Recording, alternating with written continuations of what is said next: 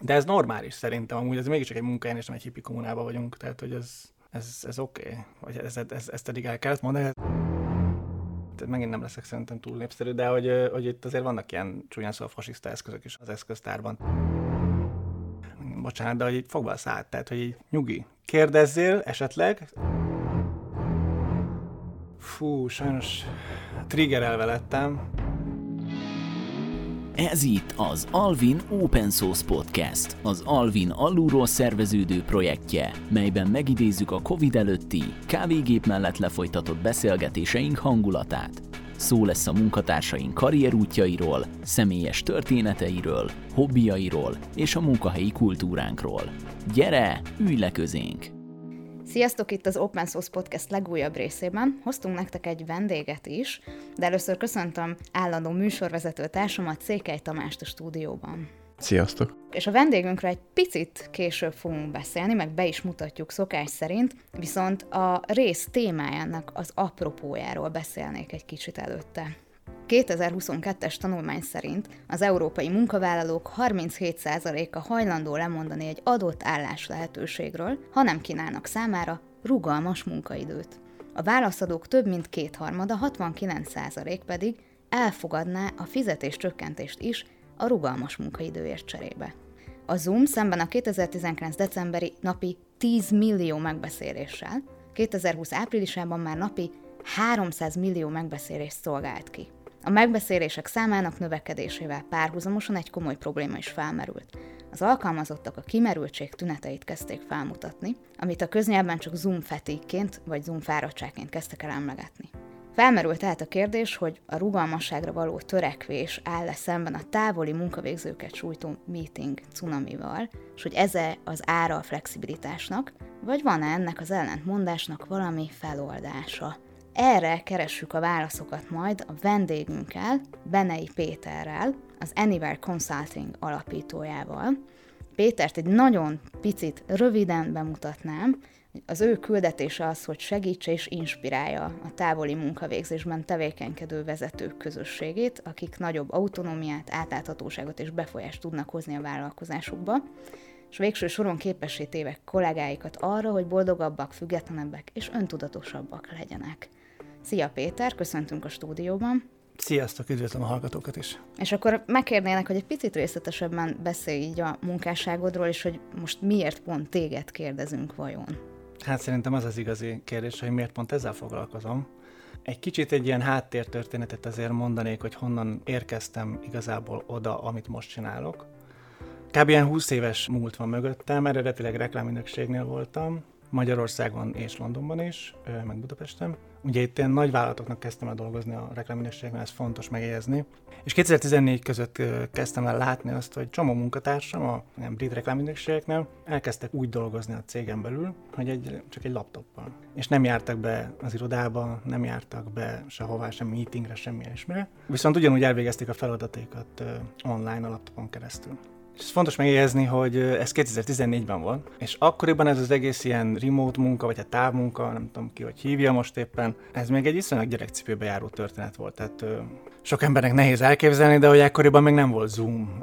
Ekkoriban a, legtöbb esetben azt hiszem Skype, illetve Google Hangouts volt, amin így meetingeltünk, vagy hát így beszélgettünk egymással. És nem ez volt itt, Slack. Ez itthon volt, vagy a külföldön? Ez én akkor, én akkor Londonban dolgoztam reklámügynökségnél, Head of Social Digital beosztásokban, tehát csomó esetben szabadúszó, szövegíró, vagy designer, vagy ilyesmi arcokkal őket menedzseltem lényegében ugye kampányoknál. És hát igen, azt láttam, hogy de hát, hogy nem igazán szeretnek bejönni az irodába. Tehát ez több mint tíz éve volt. És hat évvel Covid előtt. Mikor volt a Covid? 2020, 21, igen, igen, hat évvel Covid előtt.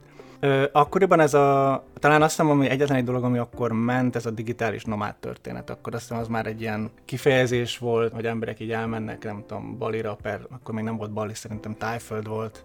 De nem állandó munkavállalók mentek el ezekre a helyekre, hanem általában vagy nagyon szabadúszók, vagy pedig ilyen online vállalkozók, ilyen elég ilyen ködös történet volt, azért ezt így jegyezzük meg ekkoriban. Viszont hát a londoni életben azért, bár én szerintem egész jó pozícióban dolgoztam, és tök jó helyen laktam, hát azért drága azért ott Londonban lakni. És úgy éreztem, hogy azt, amit igazából ők csinálnak, tehát ezek a szabadúszók nem járnak be sehová, azt igazán én is tudnám csinálni, és nem kéne Londonba laknom, hanem visszaköltözhetnék ugye az eredeti helyre, onnan jövök, ugye Budapest.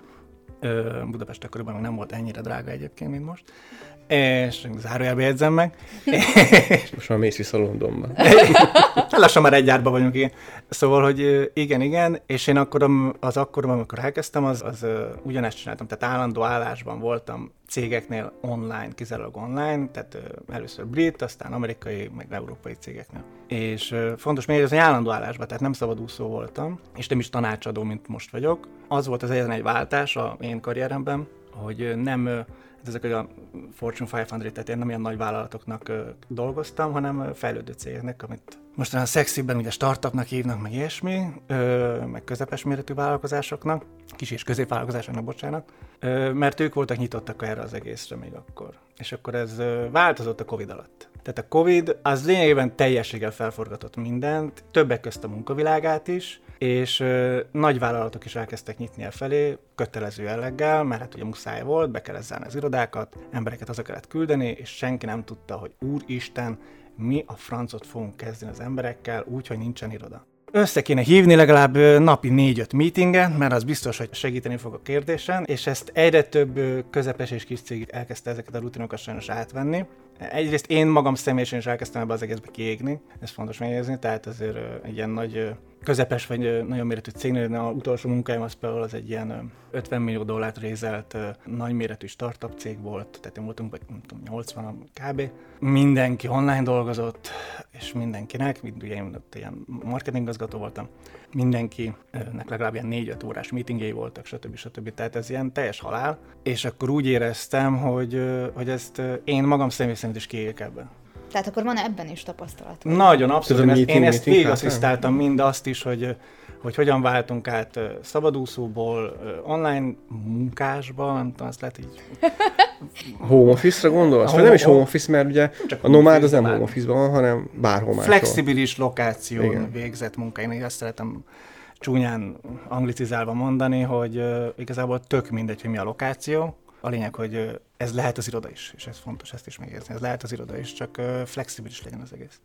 Plusz ugye én magam is, hogy átéltem ezt a kiégés vonalat, és, és ja, és tavaly váltottam arra, hogy látván, hogy a Covid miatt rengetegen kezdtek el ezzel foglalkozni, plusz láttam azt, hogy egyre többen terelik vissza az embereket most, hogy már nincsen Covid, állítólag, és az emberek pedig mindig azt szoktam mondani, hogy hogyha valamit adsz az embereknek, akkor azt szeretik ugye megtartani maguknak, visszavenni azért azt egy viszonylag nehéz. Tehát ez olyan, mint hogy nem tudom, új adót bevezetni mindig könnyen, mint egy adócsökkentést elvenni. Tehát ez viszonylag nehéz azért, és az emberek elkezdenek felmondogatni, bemennek, nem motiváltak, és ez azért meglátszik a produktivitáson. Mármint a produktivitást úgy értem, hogy a vállalati produktivitás. De miért hívják vissza őket? Mert elvileg, hogyha valami működik, azon ne változtass. Azért nálunk se volt gyakori a home office, ha elmentünk COVID egy, előtt. COVID előtt, elmentünk egy, egy napra, mm. ugye fejleszteni otthon is tudsz, tehát hogy ez, ez így benne volt, de nem voltunk az a nagyon flexibilis, meg akárhonnan mm. dolgozhatsz. Aztán ránk is ránk rúgta az altit a Covid, és kénytelenek voltunk mi is home office dolgozni, és kiderült, hogy a projekteket meg tudjuk ugyanúgy csinálni, mintha bent lennénk. Mm. Nyilván napi kommunikáció az, az sokkal rosszabb volt, de, de működtek a fejlesztések, és most már nem is akarjuk így visszahívni az embereket. Megvan a felmérés, nálunk a hibrid munkavégzés, tehát uh-huh. otthonról, valaki állandóan bent van, mert ő itt érzi jól magát, itt tud jobban alkotni, valaki bejár hébe-hóba, tehát így is lehet. Van, aki meg soha. Tehát ezért ez miért hívják vissza? Nem működik, vagy nem bíznak bennük? A mutatók vagy, azt, vagy, azt mondják? Vagy a főnöknek bent nem kell lenni, ezért jöjjön be az alkalm, a beosztott is? Tehát, hogy tehát mi motiválja ezeket az embereket Szerintem erre? Fontos megjegyezni, hogy ez egy menedzsment kérdés, ez nagyon fontos, és azok, akik korábban valahogy menedzseltek egy céget pre-covid, tehát covid előtt, ők azokhoz a rutinokhoz szeretnének visszatérni, mert amikor próbáljunk elmozdulni a Covid-tól, legyen az, hogy egy krízis van. Csak mondjuk összeomlik a tőzsdőt is ugyanismi. Hogyha egy krízis van, a menedzser úgy általán úgy reagál, hogy összehúzza a stábot, krízismenedzsment üzemmódban van azonnal, mindent kézzel vezérel, stb. Ez normális amúgy még mielőtt. Ez nem egy olyan dolog, amit ki kéne érteni, vagy meg kéne máshogy csinálni, egyszerűen csak ez a menedzsment ez így működik. És amikor vége a Covid-nak, akkor, vagy vége lett a Covid-nak, akkor ugye ők az egészet úgy kezelték, mint egy krízist, és amikor vége a krízisnek, az alaphozzáállás az az, hogy akkor, akkor back to normal, akkor visszatérünk a normális munkavégzésbe. Nekik az volt a normális. Csak ugye közben megváltozott a világ, és az emberek úgy gondolják, hogy simán, ahogy te, hogy ö, simán lehet otthon is végezni ezeket a dolgokat. És akkor itt jövök én a képbe, meg olyanok, mint én, meg más olyan cégek, mint, mint mi, akik segítenek ezeknek a menedzsereknek, hogy hogyan lehet igazából ezt a fajta menedzsment technikát végezni, hogy hogyan lehet ezt a menedzsment technikát online megvalósítani, hogy az emberek online is, vagy hát nem online, flexibilisen tudjanak dolgozni.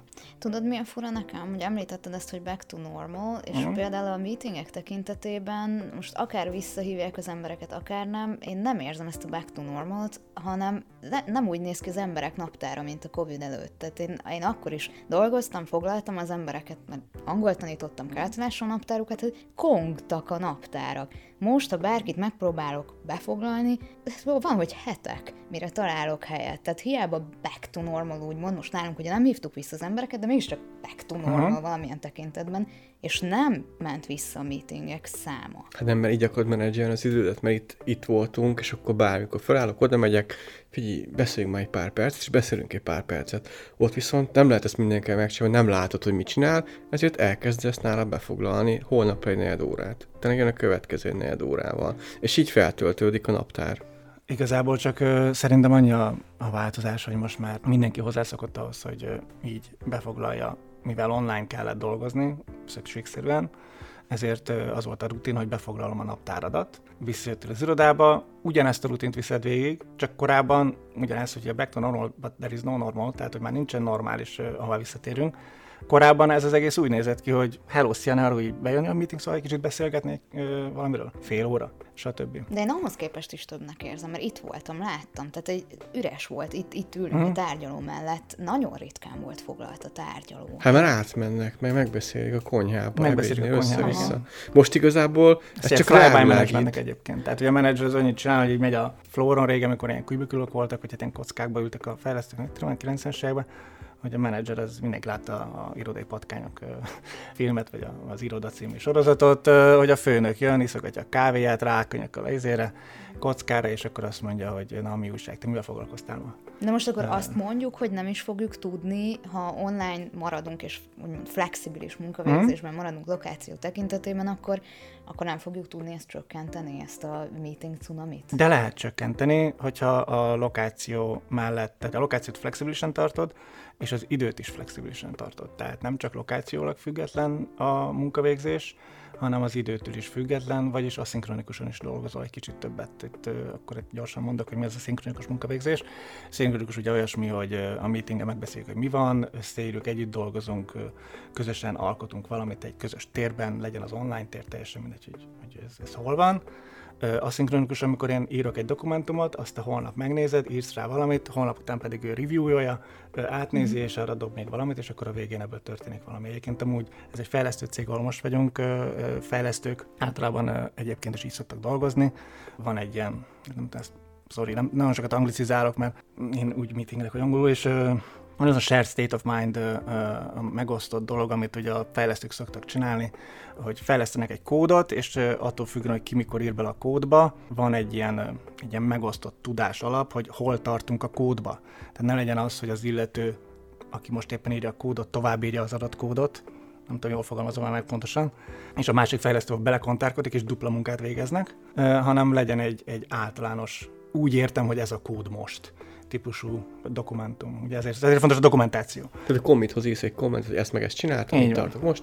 Ha bárki átveszi, akkor tudja, hogy mit, hogyan folytassa. Ez a metódus tökéletesen működik, hár, marketing, egyéb, bármilyen területen Ez lett volna a következő kérdésem megválaszolni. Teljesen tökéletesen működik ez egyéb a területeken is Száz százalékban működik, így van. És akkor ez azt jelenteni, hogy én dolgozhatok reggel 6-tól délelőtt tízig, uh-huh. ha nekem félállásom van, és nem kéne zavarjon igazából senkit. Igen, ezt jelenti, így van, nem, nem kéne zavarjon senki sem. Ez azért is volt egyébként szükségszerű ezt az aszinkronikus dolgot is elsajátítani sok cégnek, mert nyilván itt most ugye Magyarországon ülünk egy stúdióban, élőben, mikrofonnal, ami nekem is egyébként teljesen szokatlan, de azért a legtöbb cég, legalábbis akikkel én dolgoztam, mindenkinek olyan problémáik voltak, effektíve problémák, hogy, hogy például az időzóna tehát ez nálunk is lehetne van amerikai ügyfelünk. Na, hát akkor mondjuk az amerikai ügyfélnél, például az amerikai ügyfél szeretne valami requestet, vagy valamilyen problémát. Van valami probléma a projekttel, amit csináltok, és azonnal akar egy meetinget. De hát mondjuk tegyük fel, az amerikai ügyfél a West Coast, a nyugati parton van, ami, hát nem akarok az 10-12 óra. Hát sok, igen. Mindegy, szóval a különbség. A világ másik felén. A világ másik igen. felén ül, ö, és akkor kérdés az, hogy te felveszed a telefont hajnali, nem tudom, ötkor, és megoldod ezt a problémát. Nyilván, hogy a szerződés. Mi van a szerződésben? Hát mi van a szerződésben? Igen, amúgy egyébként ez egy jogos válasz, hogy mi van a szerződésben. De mondjuk lehet, hogy a szerződés azt mondja, hogy a tűzoltási problémákat persze felveszed telefonon, No, mondjuk minden más esetben 24 éves válaszadásod van. Akkor miért van? Miért, miért, miért, hogy lehet az ügyfelet arra rákényszeríteni például, hogy ő elmondja, hogy mi a baja, délután kettőkor az ő időzónája szerint, te meg másnap kb. 3-4 órával később igazából válaszolsz rá, a te időzónád szerint 2-3 körül, vagy teljesen mindegy. De mondjuk, hogyha mondjuk munkát kell konkrétan házon belül szervezni, tehát mondjuk van egy cég, ahol a fejlesztők egy része Ázsiában van, a másik a account management, tehát a ügyfél kapcsolat az mondjuk Európában van, a sales az pedig Amerikában van, ez egyébként egy rettenetesen klasszikus setup, tehát ezt mindenki így csinálja, ugye értető okokból, büdzsé, meg stb akkor ha mondjuk a salesnek van egy termék jellegű kérdése, de az account manager szorít fingja nincsen, hogy miről van szó, akkor meg kell kérdezni, hogy a fejlesztő csapat vezetőjét, hát te viszont Malajziában ül, szóval viszonylag nehéz, de a sales meg New Yorkban, na most is akkor vannak ilyen ős, ő, kőkemény problémák, ezeket tudod így megoldani, hogyha szinkronikusan csinálod a dolgokat. Ennek az a feltétele, hogy minden, amit csinálsz, dokumentálva van. És erre hogy veszel rá embereket, hogy ilyen szinten, mert hogy nyilván most is ti is dokumentáltok, de tudom, hallom a fejlesztőktől, hogy van dokumentáció, de hogy ez azért egy magasabb szintű, és az összes departmentet érintené. Tehát Mindenki azt hiszi, hogy ez egy rettenetesen fontos és, és komplikált és sok energiát és mindenféle izét jelentő történet. Nem az, hogyha az illető cég elkezd ehhez hozzászokni, akkor ez egy idő után automatikusan működik. Hát, hogy én például azt szoktam, nem tudom, én, ez az én módszerem, hogy nagyon apró lépésekben indulunk. Tehát ugye van az angol kifejezés quick wins, gyorsan megoldani egy kis problémát, mert akkor, hogyha megoldottuk azt a pici problémát, akkor utána a menedzsment is sokkal inkább Motivált, bevásárol, igen. vagy motiválta további problémák, amik egyébként sokkal súlyosabbak és többit igényelnek, ö, megoldani. Én például azt szoktam mondani, hogy figyelj, mindenkinek vannak meetingjei, négy-öt meeting per nap, ugye hát ezt mindenki gyűlöli, mindannyian tudjuk, hogy ezek a meetingek drámaiak és borzasztóak, és teljesen kiég az agyat tőle. Bocsánat, hogyha ennyire őszinte vagyok, de tényleg ezzel erről van szó. Ugye minden, csak egy példa például. Hát ez a tapasztalat, tehát hogy, de sok mindenkinél. De mondjuk egy fejlesztő cég, ugye vannak a stand-up meetingek, ugye. 15 perc, fél órás stand-up meeting. Csak akkor egy konkrét példával menjünk végig. Az is jó, 15 perc, és abból fél lesz fél óra. Hát általában egyébként sokszor egy óra, de igen. Igen? Hát, kőkemény. Hát figyelj, minden, hát, hát hány fejlesztő van a csapaton belül, meg milyen típusú Ez projektek. nagyon jó példa, ezt folytassuk. Igen, igen. na, e, akkor mindjárt elő van point, ezeknek sem értelme nincsen. Tehát ez az első dolog, amiket így ki kell szanálni azonnal a, a, az egész menedzsment, tehát fölösleges erre időt szánni. Ezeknek a megoldása az az, hogy, hogy minden fejlesztő, aki ezekben részt vesz és stand-upot csinál, az dokumentációt készít arról, hogy éppen most hogy áll a projekttel, mit adott hozzá, mi a, miben kér támogatást, stb. stb. stb. stb. És az az ember, aki úgymond felnőtt emberként támogatást kér, vagy elakad, vagy valami problémája van, mert ez ugye kiderül a dokumentációból, hogyha ő ezt leírja, ott a menedzsment, vagy hát a CTO, per projektvezető, teljesen mindegy, igen, a, a főnök, a csapatvezető, az proaktívan oda megy a kedves delikvenshez, és onnan van, megoldják, hogy mi a gond. Ez... Ezzel ilyen, hogyha összead az órákat, bocsi, hogyha uh összead az órákat, ezzel ilyen, ezt kiszámoltam, te jó Isten, ugye, minden nap van stand-up meeting, ugye, sokszor, ez fél óra, számoljunk egy órával, jó? Mert akkor ez át. Azért, na, akkor az egy nagyobb csapat, jó? Tehát, hogy azért, jó, tudod, tényleg nagy csapat kell, hogy... Legyen fél óra, az két és fél óra per hét ezt szoroz fel négyel, annyi egy hónapban, az már gyakorlatilag egy munkanapot nyertél egy hónapban, ezt felszorozod egy évre. Gyak... Hát sok, tehát én látom a, a Ez majdnem egy hónapnyi munkavégzést, tehát 10-15 napnyi munkavégzést spórolsz meg azzal, csak azzal, hogy szanálod ezt a meetinget, egy fél órás meetinget, hogyha ezt kumulálod, ezt, a, ezt az értéket. Na most ilyenkor, amikor ezt, én ezt tanácsolom, hogy ezt csináljuk, akkor ugyanezek a fejek néznek vissza rám, mint most, ha ne, nem sértek meg senkit. Nem, hogy, én, én, én, én most értem hogy Úristen, hogy mi? mi lesz? Mi lesz? Nekem mi lesz? Jézusom, mi lesz? Ö, és az a, bocsánat, igen? az a kérdésem, hogy ez, hogy tehát ez dokumentáció, vagy uh-huh. report, mert azt, hogy leírom, uh-huh. hol tartok, ez sokkal, ha, sokkal inkább hangzik riportolásnak, hogy ezt csináltam, ezzel fog haladni, mivel akadtam el. Igen. Hogyha ezt be tudnánk röviden, el tudnák mondani, akkor ez rövid lenne a, a déli stand is, csak ugye sokan elkezdik elhúzni a rétes tésztát, és akkor már átmennek egy probléma megoldó showba, és ugye ezt nehéz levágni. Tényleg, bevoltak a technikai problémát, és ott kezdik el megoldani. És ilyenkor azt mondani, hogy ezt vigyük el, vigy, nem, nem most beszéljük meg. Miért csinálják ezt? Visszakérdeznék. Mert van egy szinkronikus helyzet, Igen. a meeting, hogyha lenne ők egy, egy hófehér dokumentum, akkor ezt nem csinálnánk. Igen, ez biztos, hogy nem kezded el kis regényt írni. Ez akkor írásban? Ez mindig írásban történik, így van. Tehát leírsz, hogy nem tudom, egy közös shared dokumentbe, ezt nem tudom, három. Így van. Sziasztok, hát ebben a projektben dolgozom, éppen ezek a feladatokat végzem el a mai nap folyamán, vagy hát ezt szeretném elvégezni a mai nap folyamán. Ezzel a feladattal, ezen belül, a feladaton belül, ezzel van problémám, azt hiszem, hogy ez fog nagy problémát jelenteni nekem, mert és ebben szeretnék egy supportot kapni a vezetőtől, mert és a nap végén ugyanúgy, akkor, ahogy én mondtam a nap elején, hogy mit csináltam, másnap, vagy másnap, a tegnapi napon azt vállaltam, hogy a, B, C, D, E, F, G, ezt meg ezt elvégeztem, ebben nem, mert még mindig nem sikerült, de ez viszonylag eléggé könnyen működik egy idő után, és akkor igen, tök visszatér, hogy mindenki így néz rám, hogy ez Jézusom, Úristen, Jézusom, mi lesz itt. És akkor erre szoktam mindig azt mondani, hogy nincs pánik, azzal indulunk, hogy van egy meetingetek, stand-up meeting, nem dobjátok ki, elkezditek leírni, hogy mi, zajlott, mi, mi volt a stand-up meetingen. Tehát megcsináltak ugyanúgy a meetingen. Csak írtok egy memót. Csak írtok róla egy memó. Először, nem memót, először föl, fölveszitek a meetinget, tehát rekord, a, re, a felvett meetinget transzkrájboljátok, azért erre van, vagy leíratot készítetek igen, belőle, mert vannak eszközök, tehát nem kell rá az embert fölvenni, meg tudom összefoglaljátok a nótokat, hogy mi történt, mi, mi hangzott el, rövid, tödödö,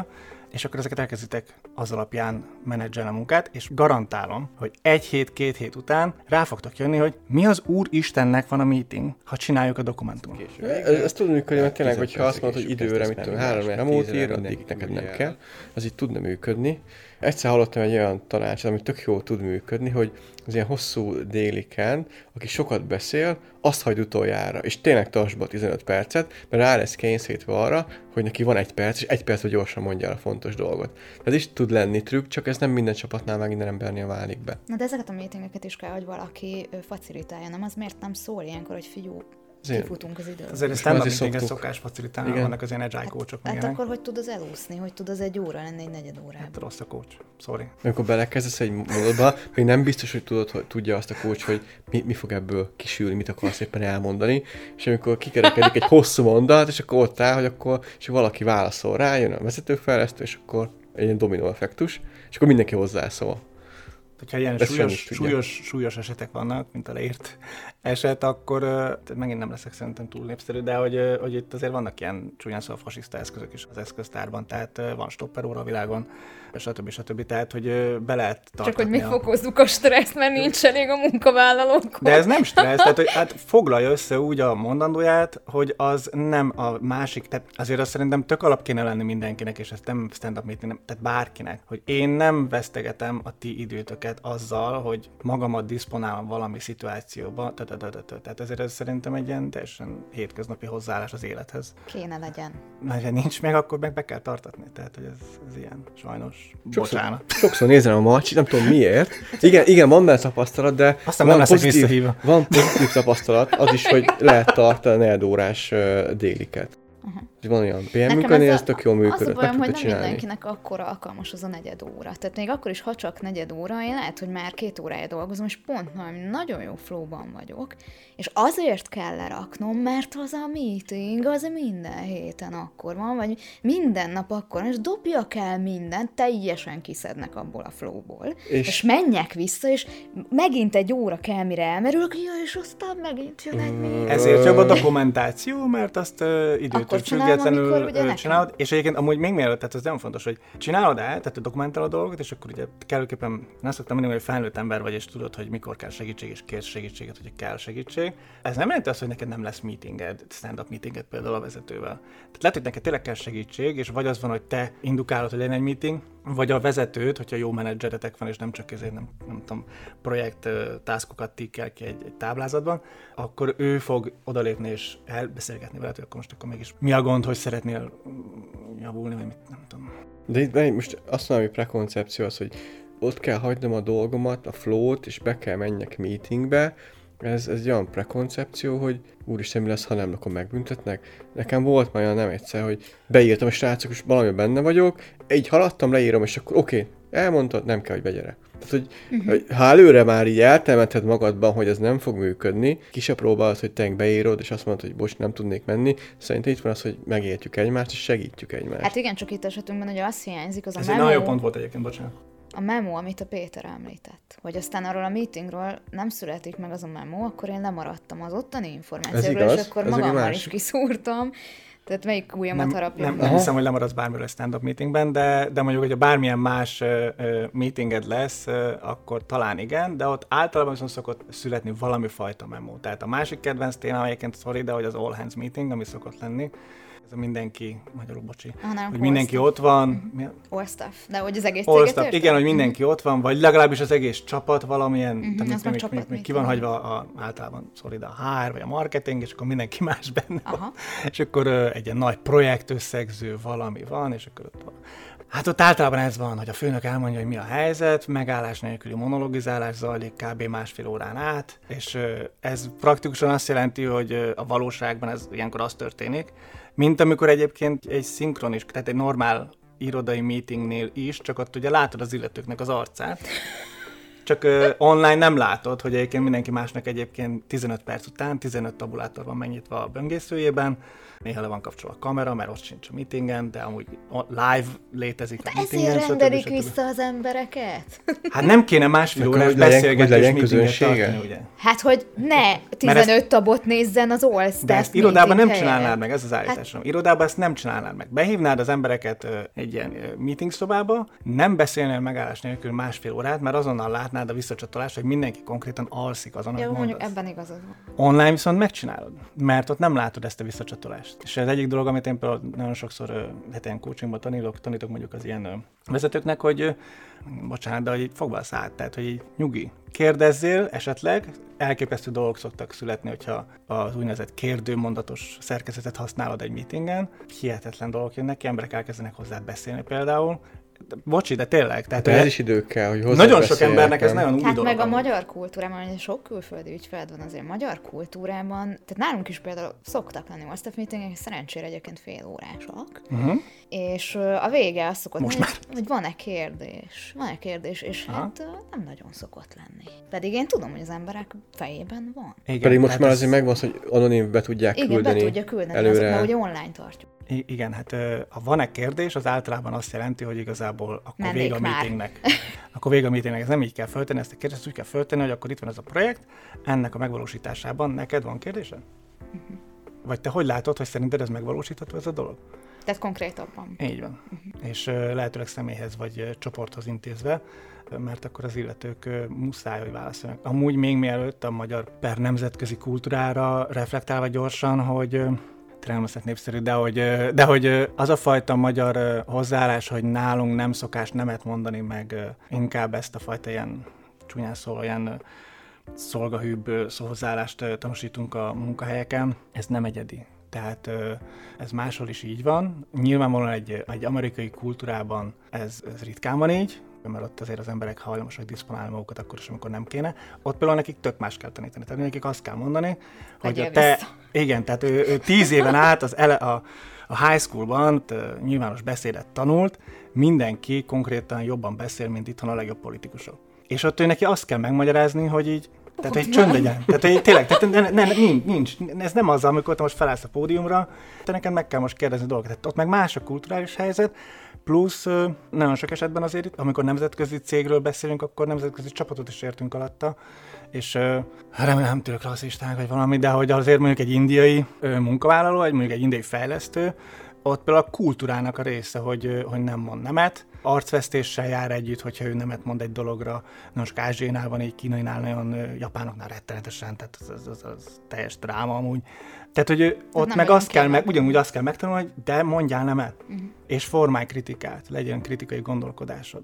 Hát én olyan gondolom, hogy a legegészségesebb hozzáállás általában egyébként az ilyen francia, német, brit, tehát ez ilyen modern nyugat-európai, de történelemmel rendelkező, tehát nem egy amerikai vagy angol száz vonalon lévő ország, azok általában egészségesen szokták ezeket menedzselni, Tehát megvan az a fajta balansz, hogy diszponálják is magukat, de azért hátrébb is tudnak lépni, hogy arról van szó, és mindenki nyilván szétkritizál mindent, és stb., amit hasznos, tehát ez az innováció része.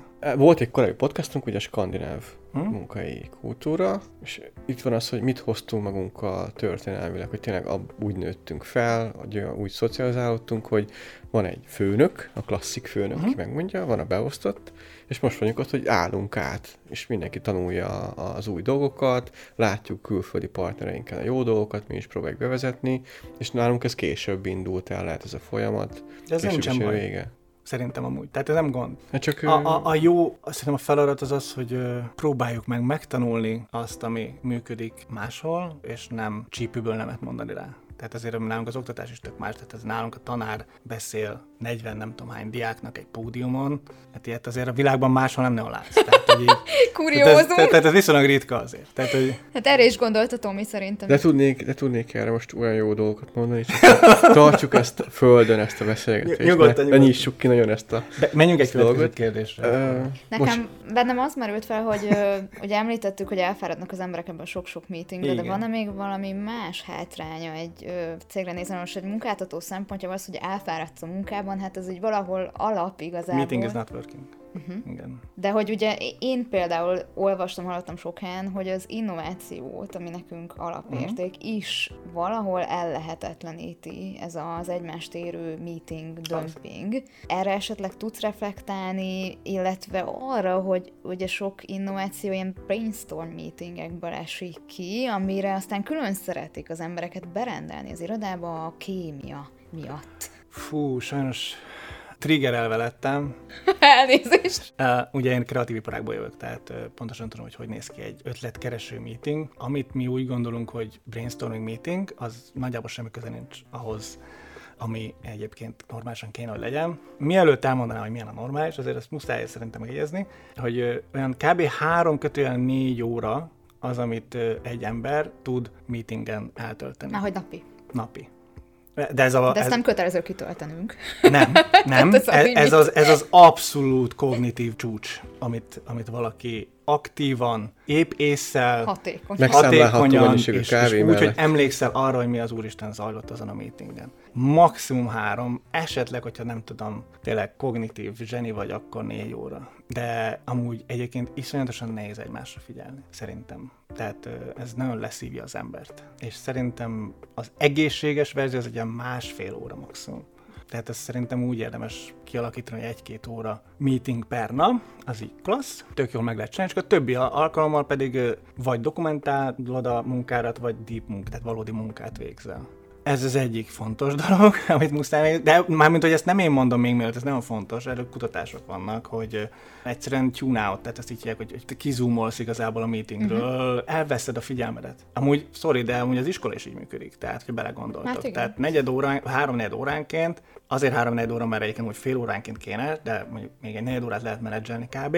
Pluszba, utána van negyed órás szünet, csönd, mindenki játszik, meg mit csinál, visszamegy az órára, figyelünk a tanára. Most abban nem menjünk bele megint az oktatásnál, hogy egyébként 8-10 órákat szoktak letolni a gyerekeken, de egy normális iskolában alapvetően egy ilyen, egy ilyen 5-6 óra szokott lenni egy ilyen ez a fajta tudásszerző meeting, ugye óra, a többi az ugye ilyen kollaboratív történet, hogy játszanak együtt, mit tudom. meg ott is váltakozik rá. Meg Ott is változik, így van. Izé. óra, Igen, mert hogy más, más agyat, más, Igen. más agyat kell Hát hozzá. igen, Jó igen. esetben van elég Egy magyarhoz, mint is matekhoz. bele. E, nem, igen, ez tök más téma, de amúgy egyébként ez nem véletlenül lett így kialakítva, és ezt nem véletlenül csináljuk a felnőtt iskolában is így, a munkahelyen, és nem véletlenül kéne így csinálni, csak ugye nem így csináljuk nagyon sokszor. Ez egyik, ami nagyon fontos szerintem. A másik, hogy hogyan csinálod egy ilyen egy bármilyen meetinget. Azt hiszik az emberek, hogy csak annyi, hogy összehívjuk az embereket, és akkor mindenki szépen megjelenik, és ez most nem a brainstorming meeting, ez általában egy meetingre így van, amúgy, de a brainstorming pláne. Nincsen intention, tehát nincsen ez a előre eltervezett gondolkodás, hogy, hogy hogyan, mit szeret, egyrészt mit szeretnék a meetingből kihozni, mi az Isten a célja, miért van a meetingem, miről fogunk beszélni, mik a programpontok, ki lesz ott, biztos, hogy mindenkinek marhára ott kell lenni. De az is nagyon fontos, hogy egy meetinget nem tudsz levezényelni tíz emberrel, az nem meeting. Tehát egy meetingen három-négy ember van, négy-öt max, ötnél több ember van, akkor aznak nagyon súlyosan facilitált vezetett meetingnek kell lennie. Különben az emberekből, mondjuk nem tudom, a tízből három tabulátorokat fog böngészni a neten. Tehát kit hívunk meg? Ugye mindig a döntéshozót hívjuk meg, facilitátort hívjuk meg, meg azt a két-három embert a csapatból, aki érdemben hozzá tud szólni. De nem hívjuk meg a 30. embert a csapatból, mert ő tudjuk, hogy nem fog hoz, tudni hozzászólni, viszont ő neki bőven elég az, hogy update majd a meeting után, hogy mi történt a meetingen. Nem? Ez egyik. És a meeting után pedig ezeket értékeljük. Mindenkitől feedbacket kérünk, hogy tényleg hasznos volt ez a másfél órás monológ, amit el, meghallgatatok? Ez fontos volt nektek? Ez hozzáadott a munkátokhoz? Vagy nem tudom, hogy produktívabbnak érzitek magatokat tőle? Választottunk ezekre a kérdésekre, vagy megoldásokat adtunk ezekre a problémákra? És hogyha ezekre nem lelkesek a válaszok, akkor következőleg nem, vagy másképpen csináljuk meg ezt a meetingen. A kémia, mint olyan, a kémia nagyon jól működik online. Ha már van. Nem, akkor is, ha nincs. Igen? Mm. Ajjaj. De nem, tudod, tudod, tudod, tudod, miért működik? Miért mű... Na, várjál, miért működik? Miért van kémia? Azért van kémia, mert hasonlóak vagyunk. Hasonló dolgokat csinálsz, hasonló dolgokban dolgozol, érted, nem az van, hogy ugyanarra pártra szavazunk meg ilyenek, hanem kb. hasonló dolgokban vagyunk aktívak, meg nem tudom, nem találkoztunk még soha, van minimális kémia közöttünk, kb. tudom, hogy mit fogsz most mondani, te is kb. tudod, hogy én mit fogok kb. mondani, és ez szerintem működik online is. Hogyha ez az egész setup most egy Zoom meeting lenne, ezt akkor is tudnám, és te is tudnád. Lehet, de tényleg ott van az, hogy Az azonosság, a hasonlóság kell hozzá. Igen, csak előttem van a lehetőség a 15 tabra, és ha bármikor lehet egy perc a meetingnek, amikor elvesztem a fókuszt, akkor benne tudok ragadni az ennedik tabon valamiben. Még mondjuk is személyesen, lehet, hogy ha megvan ez a kémia, akkor ezt lehet egy kis csapattal ezt boostolni. Így Nekem erre ellenpéldám az, amit itt, itt is szoktam a cégbe felhozni. Kim voltunk németeknél, kívtak kétszer egy hétre, először magam mentem, aztán a csapattal, és ott, ott volt egy ilyen kick-off meeting, hmm. Ami nálam abszolút tök csúcs volt, mert tényleg nem nagyon ismertük ott egymást, ott is egy nagy cég, de német iroda, svájci iroda, a, a londoni irodában voltak, én voltam Magyarországról, és ö, ott össze kell rakni kb. mi lesz a projektnek a menete. És hozták a kis tiketeket, hogy miket kell megcsinálni, hozták már a design terveket, és akkor ragaszkodtunk az üvegfalra izébe, és nagyon összehoztak egy nap alatt az egész csapatot. És lehet, hogy ezt nem tudtuk volna. Tehát nem mondanám azt, Szerintem jó, te sem mondod szerintem, hogy csak ez a jó, vagy nem, ez nem, nem jó, nem, hanem például van, van, van nagyon sok pozitív példa annak, hogy, hogy lehet jó személyes meetinget is csinálni. Valamikor annak tényleg van egy kickoffnál, én, én látom értelmét a személyesnek, mert akkor tényleg kicsit össze is vagyunk így préselve, hogy induljon be a kémia. Kicsit teambuilding? Igen, uh-huh. teambuilding, míg mondjuk egy online ez lehet nem, nem annyira erős, mert uh-huh. ismeretlen emberekkel van, mondjuk nem is magyarul kell beszélni, az ember el tudja veszíteni a bátorságát, a fókusz, stb. Tehát valamikor lehet érdemesebb egy, egy személyeset összehozni. Abszolút egyetértek. De itt, itt az is volt a jó benne, hogy a kimenet is megvolt. Tehát, hogy volt tényleg eredmény, hogy nap végére leütöttük a teljes timeline-t. Mi alapján döntsük el, hogy milyen legyen, hogy személyes legyen, online legyen, ne legyen, mert, mert nem is fontos, hogy legyen. Mik itt a szabályok? Tudsz valami? Nincs. Sorry, nincsen. Nincs rá kőbevésed. Annyi van, nincsen rá, nincs ilyen one size fits all, hogy mindenkinek mm. egy, egy válasz jó. Hát szerintem meg kell mindenkinek nézni, hogy az adott cége hogy működik, és mi az, amit szeret, meg mi az, amit favorizál. Milyen emberek vannak benne, ez is nagyon fontos. Tehát mondjuk például hogyha sokkal több az ilyen introvertált ember, amit oké, okay, és van mondjuk egy-kettő extrovertált, akik általában menedzserek, akkor szerintem néha nagyon érdekes lenne bizonyos meetingeket online megcsinálni, mert ez egy tök jó kiegyenlítő. Tehát a introvertáltak sokkal bátrabban vannak benne egy, ilyen, egy, egy online szituációban, ha a, nyilván az extrovertált személy valamilyen szinten, nagyon súlyos szót fogok hozzá, korlátozva van, de hogy valami fajta facilitált egy ilyen vezetett történetben vagyunk benne. Ekkor például tök érdekes lehet, hogy abból mi sül ki, és milyen nagyon klassz dolgok szoktak kijönni, hogy azok az emberek, akik egyébként a sarokban ültek és csendben voltak, azoknak egyébként tök érdekes gondolataik vannak, és tök jó dolgokat tudnak csinálni a cégen belül, hogyha hagyják szóhoz jutni őket. Szóval vannak ilyen apróságok, amiket lehet. Szerintem a másik nagyon fontos, és ezt erre gyorsan reflektálni, nem javaslom azt, hogy ezt mindenkinek kell csinálni, már csak azért sem, mert erre is ilyen kutatások vannak, hogy egyébként 25-30%-a az embereknek úgy általában képesek arra, hogy online tudjanak dolgozni. Ezt én nagyon súlyosan és csúnyán úgy szoktam elfogalmazni, hogy kb. 30% az embereknek az, aki felnőtt képesen tud dönteni a saját idejéről és saját szituációiról, meg helyzeteiről, és ez nem gond, amúgy, hogy a többi nem, csak nem mindenkire lehet ezt az egész rendszert ráerőltetni. Viszont azok, akik csinálják ezt az online munkát, tehát még dokumentálnak dolgokat, más, aszinkronikusan dolgoznak, stb., amikor eddig beszéltünk. Szerintem azok is, akik nem online dolgoznak, mondjuk hibrid megoldásban dolgoznak, vagy full office megoldásban, tehát on, van egy irodájuk, abból is tök jó dolgokat tudnak tanulni. Tehát mondjuk tegyük fel most egy példa, van egy irodád, bennül 50 ember, semmi sem dokumentáltok minek is, minden meetingről semmilyen jellegű nót és memo, és sem, senkinek finge nincs, hogy mi van, már bocsánat. Minden egyes dolog a menedzser per arra pár döntéshozó fejében van, és akkor te elmész szabadságra, megszülési szabadságra, fél évre, egy évre, mit tudom én, visszajössz, és akkor mi történik? Fogalmad nincs, hogy mi történt lövésed, fél év, mire egyáltalán belerázódsz abba, hogy mi az Úristen történt ez alatt az egy év alatt, amíg nem voltál, meg ki kicsoda, meg hogy, meg mit tudom én. Ahelyett, hogy leülnél, mondjuk egy héten át, és végigolvasnád, hogy mi az Úristen történt az elmúlt fél évben. Tehát ez szerintem tök jó, hogy ezt meghonosítod a cégedben, és gyakorlatilag csökkented azt az időt, ami a, hát ez a getting up to speed, ez a, hogy így felveszed a ritmust a, a, a produktivitásban. Tehát ez amúgy, hogy elkezdesz dokumentálni minden mást, akkor ez produktivitásban jelentkezik a, a végén. Akkor is, hogyha nem dolgozol online. De ez jó kell tudni dokumentálni. Mert hogy most én is olvasom végig a leveleimet két hét után, Szabi után, és jó, oké, okay, láncban vannak fűzve mindenki, és akkor el, elég csak el így végigböngészni, de levélben meg néha az emberek így be tudnak így mit tudom én, elkezdenek olyan körbefogalmazni dolgokat, és oké, hogy végigfutom, de megyek például most a széleszes eszóki, ha beszélünk negyed órát, hm? mert az nekem egy ült a kettő, a, a, igen, az kitölti az ült, és az így, az egy jó sarokpont Men, az Mennyivel egyszerűbb lenne, ha lenne egy intranet, ahol az összes ilyen dolgot összeraktok, és, és össze vannak gyűjtve az adatok, és te csak annyit csinálsz, mint amikor a Facebook, meg nem tudom, a social médiába belépsz, és notification ott vannak a kis megjegyzések, hogy ez is, ez is, ez is, ez is, ez is, ez is, ez is, ez is, ez is, ez, update-elődött ekkor és ekkor és ekkor bár valaki ezáltal, eképpen lenyitod, fél órát eltöltesz, vagy egy, egy napot mondjuk, tök mindegy, és akkor a végén, amikor uh, befejezted az olvasást, akkor uh, beszélsz egy uh, CTO vagy akárkivel, akihez viszont már konkrét kérdésekkel tudsz menni, mert figyelzni, meg ez nem volt tiszta, mert ez miért csináltátok. Sokkal gyorsabban tudnál uh, a nyaralásból újra produktív munkatárs lenni. Tudod? És nem meetingezni egész nap. Ja. Tudod, mi jutott eszembe, hogy hogyha valaki százszerzalékosan ki van terhelve, most mindenféle ilyen mondjuk Aha. termelésben dolgozik, és, és tényleg száz százalékon pörög, akár el van adva ügyfélnek, stb., hogy tudod rábeszélni, hogy a dokumentáció, vagy egy meeting memo, az pont olyan értékes és termelői munka, mint, mint maga a fejlesztés, vagy nem tudom, az embereknek a igazgatása, vagy taszkosítás, akármi hogy ez szerintem nagyon nehéz. Én például nem termelésben dolgozom, de még nekem is nehéz azt mondani, hogy nem, most nem ezt írom meg, nem ezt a posztot írom meg, uh-huh. hanem írok egy memót az előző meetingről. Tehát ez... uh-huh.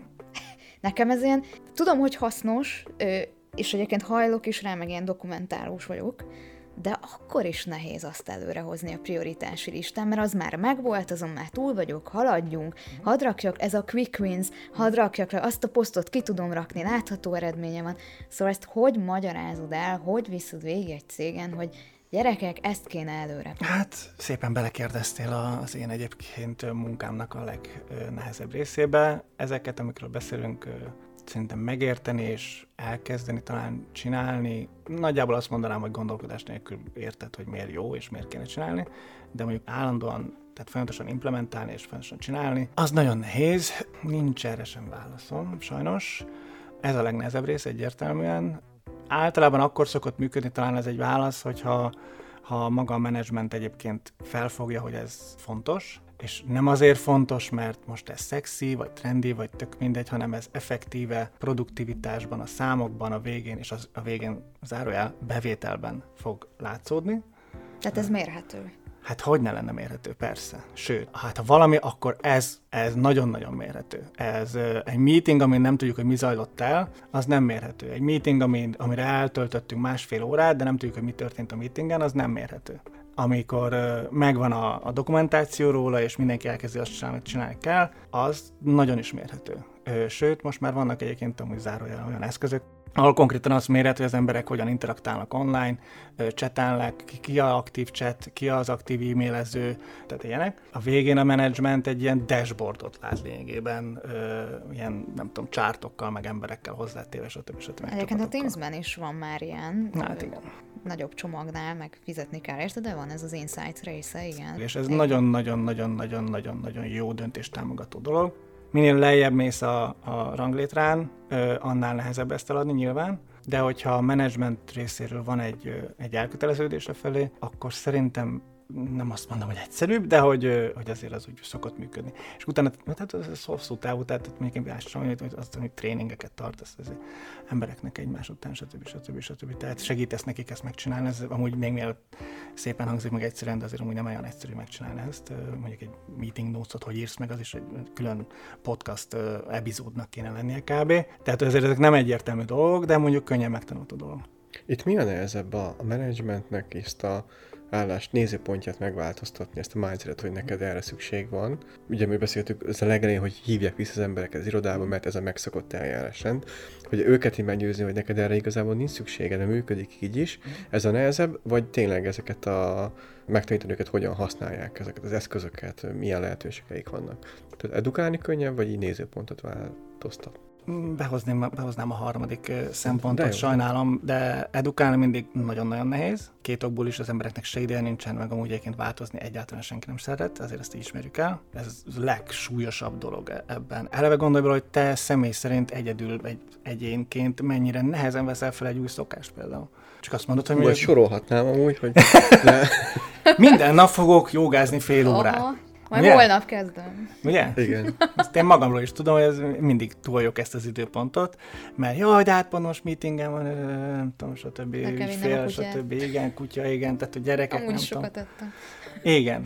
Ugye? Na most ez cégenként is, tehát cégen belül is így működik, hogy egy új szokást, vagy egy új módszert elsajátítani, az halál nehéz. Tehát edukálni nagyon nehéz, mi volt a második szempont? A, a nézőpontot megváltoztatni. Ó, azt, azt, azt még ennél is súlyosabban nehéz. Tehát az emberek uh, imádják a saját nézőpontjukat, szerelmesek belé, hogyha változtatni kéne, akkor gyakorlatilag a, a személyiségük lenne eltorzulva, megölve, eltűnve Jézusom. Úgyhogy uh, én azt szoktam csinálni, és ez szokott működni, hogyha már eleve van valami probléma, amit látnak, hogy valami nagyon rossz, akkor uh, annak a problémának a megoldása az, amit én mond, amit erről beszéltünk eddig, uh-huh. ö, és akkor sokkal egyszerűbb magát, a, tehát a bevásár, tehát az, hogy, hogy ő elfogadja, az bevásároljon ebbe az ötletbe.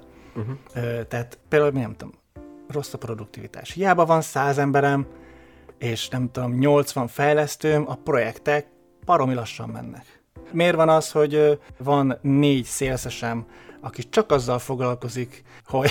Nálunk, csak azzal... nálunk 5 vagy 6 szélszes van, ez nem miránk igaz. Jó, tehát semmit nem tudok a cégetekről még miért. Tehát van X szélszesem, akiknek csak az a feladata, hogy külföldi vagy Magyarország, tök mindegy milyen országban szerezzenek új ügyfelet. Nagyon sokat keresnek a szélszesek, ugye, mert ugye ez, ez, egy, ez egy high paying történet, és még sincsen új ügyfél. Mi az úristen történt? Ez ugye egy probléma. Ilyenkor a menedzsment általában két dolgot szokott csinálni, embercsere, vagy csapatcsere, vagy szanálás az adott csapatnak, ez a rossz döntés egyébként, mert szerintem sokkal egyszerűbb az embereket, akik megvannak már betanítani valami új dologra, mint fölvenni újat. Tehát ez pénz és időkiesés. Vagy pedig eljönnek egy ilyen, mint hozzám, vagy maguktól rájönnek, amúgy ez tök nem kell hozzám, bárki, mindenki magától is ezeket megcsinálhatja. Vagy fölvesznek egy embert, aki ezt csinálja állandóan, és segít megoldani azt, hogy hogyan lehet ezeket a dolgokat produktívabbá tenni. De hogyha van egy létező probléma, akkor sokkal egyszerűbb a megoldást Hát ez a tudod, ez a vitamint vagy fájdalomcsillapítót adsz el. És én szeretek fájdalomcsillapítót eladni, mert ott nem kell eladni a dolgot, hanem megveszed és kész. Nem tudom, hogy kanyarodjak vissza, de tényleg a párhuzamos munkavégzés, meg itt beszélgettünk arról, hogy Mert valaki... aszinkron, aszinkron? igen, érted? igen, igen.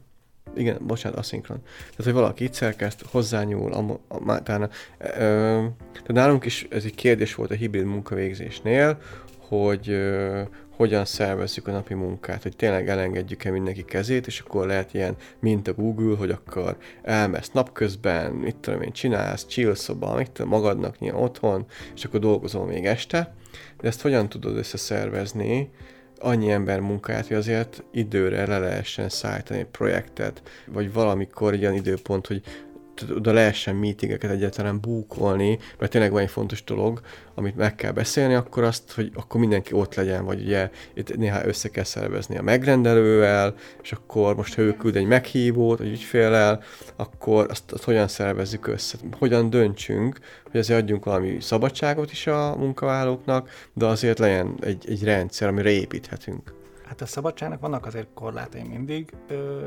szerintem ha már annyi szabadságot adsz az embereknek, hogy abban az időben, amikor éppen nem még a ház, per, nincsen ügyfélmeeting, per, tehát valami olyan dolog, ami, ami ugye muszáj, hogy szinkron legyen. Szinkron legyenek, igen.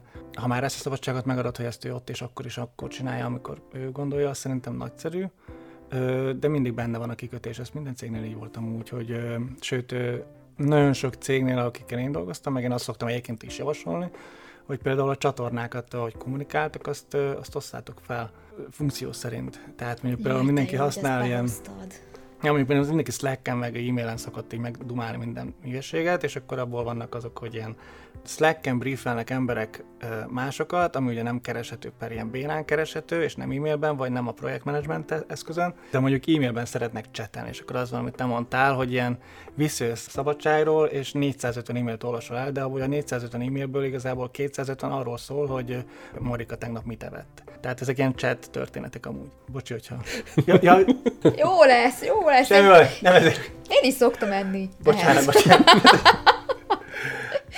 mondjuk Értjük. Tibinek, de hogy igen, igen. Tehát, hogy ez, ez nem helyes. Nyilván az, az a helyes, hogy azt mondod, hogy bizonyos eszközöket csak erre használsz, és lesz még arra. És hogy mondjuk ég a ház, lehalt az oldal, már pedig all hands meetingbe kell menni mindenkinek, az ügyfél kért egy meetinget, akkor az viszont mondjuk azt szokták használni, hogy mondjuk WhatsAppon van és akkor, vagy Telegramon, nagyon sokan használják a Telegramot erre, vagy valami ilyesmi. De oda akkor, akkor ott is fasizmus van, tehát ott akkor nincs az, hogy oda, oda te, nem tudom, a mit ettél Befényképezed a tortádat. Igen, igen, tehát nem, ott csak azt írod le, hogy már pedig ez, ez van, ezt meg kell oldani, és tudod, hogy ott, ott a notification mindenkinek be van állítva, az viszont felugrik a telefonján, és akkor tudja, hogy ott, hú, ott sürgősen ott kell ide.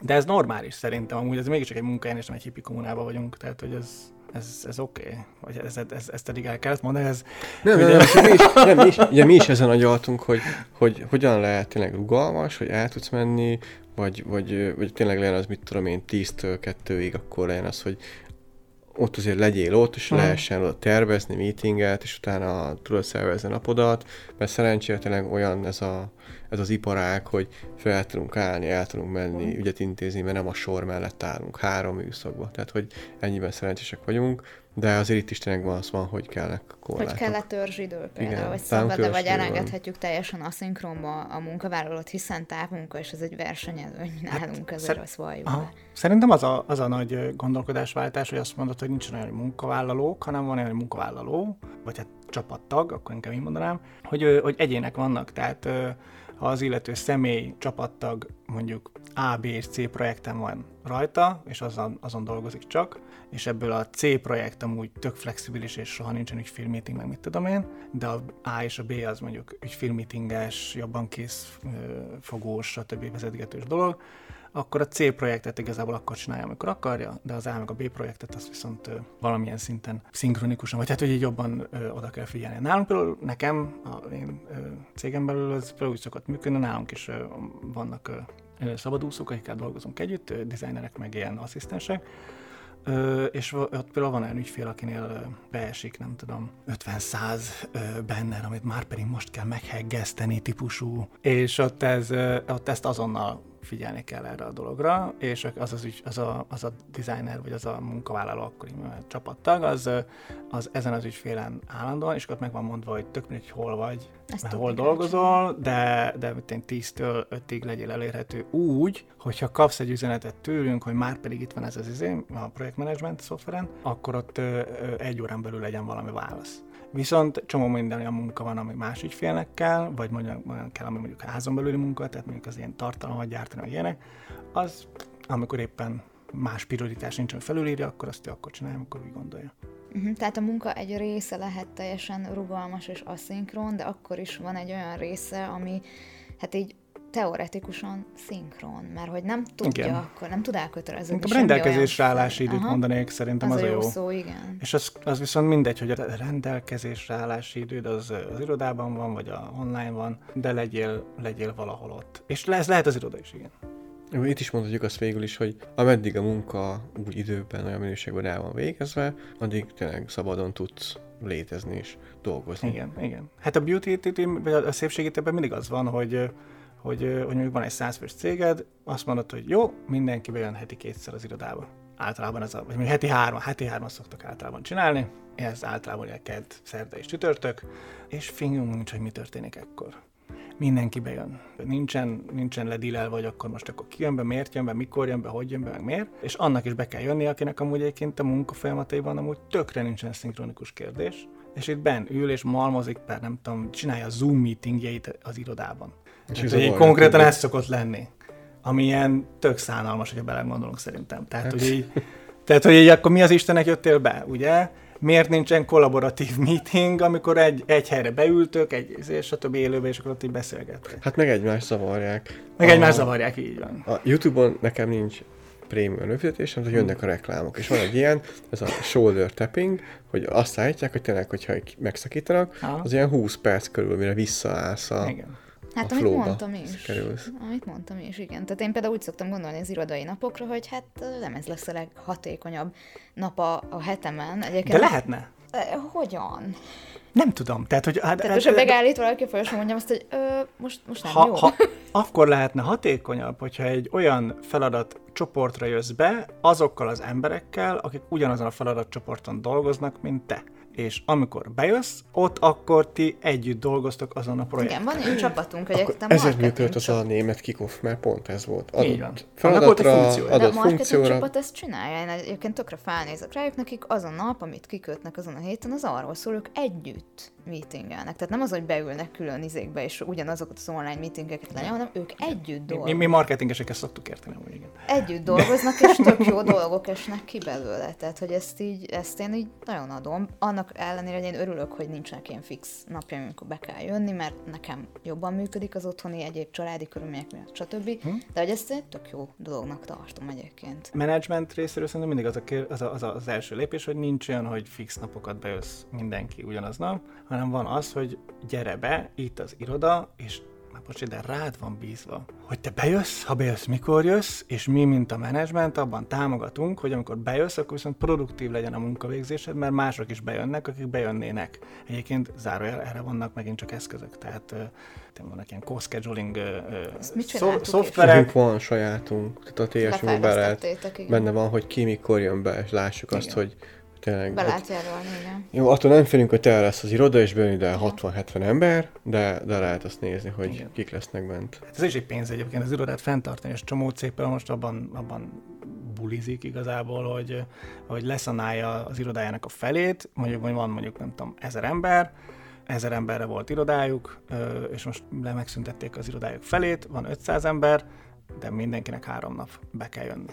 Ilyet Hogyan oldod meg, ne, hogy, hogy le tudja mindenki ülni ilyen ap- apróságok, ugye? És ez tök érdekes, szerintem. És azt, amit megnyer ezzel a leszanálással, azt visszaforgatja a cégébe, az munkavállalóiba, a remote work támogatásába. Ez egy, egy, másik, ez egy másik podcast. Ez egy ilyen sorrendben. A kérdés legjobb része az ugye volt, ugye, hogy hát nem, nem, nem, hmm. kéne. Nagyon sokan csinálják, tehát ez, ez jó hír, hogy nem büdzsékatként gondolnak a kérdésre, hanem átszervezésként. Hanem, hanem átszervezésként, így van. Én például csak olyan cégekkel dolgozok, akik, akik 100% remote dolgoznak. Ez, én, sen, én nem vagyok hajlandó azzal dílelni, hogy, hogy hibrid, meg a nem tudom, meg csak office, meg már első naptól kezdve remote cégnek kell, hogy legyen. Ők például, ugye ők nem, nem költenek irodára, nincs iroda cserébe van prémium Zoom, meg tehát az összes ilyen eszközt megveszik, ami irodai. És otthonra ergonomikus online irodájuk. És mellette nagyon sokan, hát ez meg változik ki mit, de igen, tehát nem mindenki otthon dolgozik amúgy, van, aki coworking irodában dolgozik. Van. Nagyon sokan, igen, azt csinálják, hogy támogatják a munkavégzést otthon, adnak coworking bérletet, és bármilyen hihetetlen, de ezek a remote cégek is szeretnek személyesen találkozni a másikkal, és ö, azt a pénzt, amit ők a irodán megspórolnak, azt elköltik mondjuk egy, nem tudom, táj, egy, egy tájföldi nyaralásra száz embernek. Egy, élményt adnak Aha. a... igen. Ott megy a team building. Igen, és akkor ott két-három hétig, hát és akkor ott igen, megint az a kérdés, hogy most akkor tényleg az emberek ö, dolgoznak mondjuk egész nap otthonról, és akkor elmentek a teambuildingre, és tényleg neked végig kell hallgatnod a CEO-nak a, a hülyeségeit igazából ö, három órán át, egy workshop keretében, ugye, mert ez szokott történni általában, ez is csak az ilyen izékem. Vagy azt mondod, hogy, ö, hogy, ö, hogy hívsz egy külső személyt, aki levezeti ezt az egész ilyen dolgot nektek, és egyébként arról szól a dolog, hogy hát nem csúnyán szól, konkrét berúgtok együtt, és együtt szörföltök, vagy nem tudom, tehát, hogy mert megint csak a kémiára egy helyen dolgozunk, amikor berúgunk együtt, akkor is munkáról fogunk beszélni valószínűleg. Magunktól is, organikusan, mert ez a közös bennünk. Magyarul mi az Úristennek szervezed a workshop beszélgetést a munkaköré, miért erőlteted meg ezt a dolgot, miért nem lehet ez organikus, miért nem lehet az, hogy azt mondod, hogy oké, itt van 50 ember, vagy 100, mit tudom én, elmennek egy helyre, ahol az alapvető hozzáadott értéke az, hogy vicces és jópofa és ö, feltölt, mert egy, nem tudom, tájföldi izé, strandon van, vagy a Balaton, teljesen mindegy, valami nem a irodában ez a lényeg, és nem otthon, és ö, miért csinálsz külön programokat rá, miért nem azt mondod, hogy oké, okay, érezzétek jól magatokat, minden fizetve, az érezzétek jól magatokat kicsit facilitált, mint én a kvados, meg a nem tudom, a borász, meg amit ilyenek, és úgy is beszélni fogtok a munkáról, maguktól is. Tavaly Sopronban mi ezt csináltuk. Hát igen, de ez, És de ez valóban nagyon mindig jó ez van. visszajelzések is érkeztek rá, hogy ez jó volt így, hogy nem volt szervezett, nem voltak ezek a szokásos dolgok. Minimális így is volt uh-huh. egyébként, de az nem egy workshop Kicsi oké volt. szerintem. Nem workshop volt igazából, hanem ilyen az tényleg az tök jó volt. Igen, ez Valami nem- probléma ez megoldó tök ez nem ritka. feladatok voltak igazából. Ez nem ritka. Általában az van, hogy akkor mindenki közösen pingpongozunk. Tehát Nagyon jól sikerült szerintem. Nem, nem, nem volt közös pingpong. Az is volt, de volt az is, de nem mindenki volt ott, mert mehetett ö, Hát nem kötelező, is, igen. meg mehetett ö, várost nézni is, ö, akár borászatba hát ez növeli az elköteleződést nyilván, az, ami tud, Élményt. tudja növelni a produktivitást, mert tényleg olyan cégén dolgozol, ahol szeretsz lenni, és akkor nem nyűg annyira a munka, mert tényleg jól érzed magad ebbe a környezetbe. Szerintem ez a nagy tékölés, hogy ezzel lehet zárni akár a podcastot is, vagy nem tudom, hogy van-e még kérdés, amiről beszélünk, de hogy, hogy, hogyha ha, ha, ha nem úgy, úgy, úgy csinálod, úgy szervezed a munkát, hogy semmi sem kötelező azon kívül, hogy produktív történet legyen a vége, tehát minden cég ugye vagy intellektuális tudást ad el, vagy intellektuális tudást állít elő, tehát ugye ez a két variáció, és akkor ezt a produktivitást kell segíteni, és hogyha ez nincs meg, mert valami kötelezővé van téve, vagy nem szabad, vagy nincs autonómia, vagy nincs transzparencia, stb., akkor az, az általában árt ennek a, ennek a tevékenységnek. Nekem azért még van egy kérdés. Nyugodtan, nem akartam én lezárni, csak De egy utolsó. nyugodtan. Te is ö, hoztolsz podcastet, Uh-huh. és ö, tudom, hogy óvatosan, de te is szoktál kérdezni a vendégeitől ilyen prognózist. Jaj, ezt nem szeretjük, igen. Ő- ő- Én, én, Hát akkor most Én- akasztják a hóhért. én, én, én, mint a host, nagyon szoktam szeretni, mert az, az tök jó tartalmat állít elő, ugye? A vendégek általában utálni szokták, mert hát ö, ki vagyok én, úgyhogy most megértő és empatikus és azt mondom, hogy persze vannak prognózisaim. Mivel kapcsolatban? Hát így a munka világára kapcsolatban, hogy akár a közeljövőre, vagy ha jobban mersz inkább a távoli jövőre, én ezt rád bízom, hogy mi lenne a te jóslatod, hogy fog alakulni ez a távmunka, meg irodába visszarendelés, meg akármi, hogy te mit látsz, meg, a, meg az ügyfeleiden mit érzel.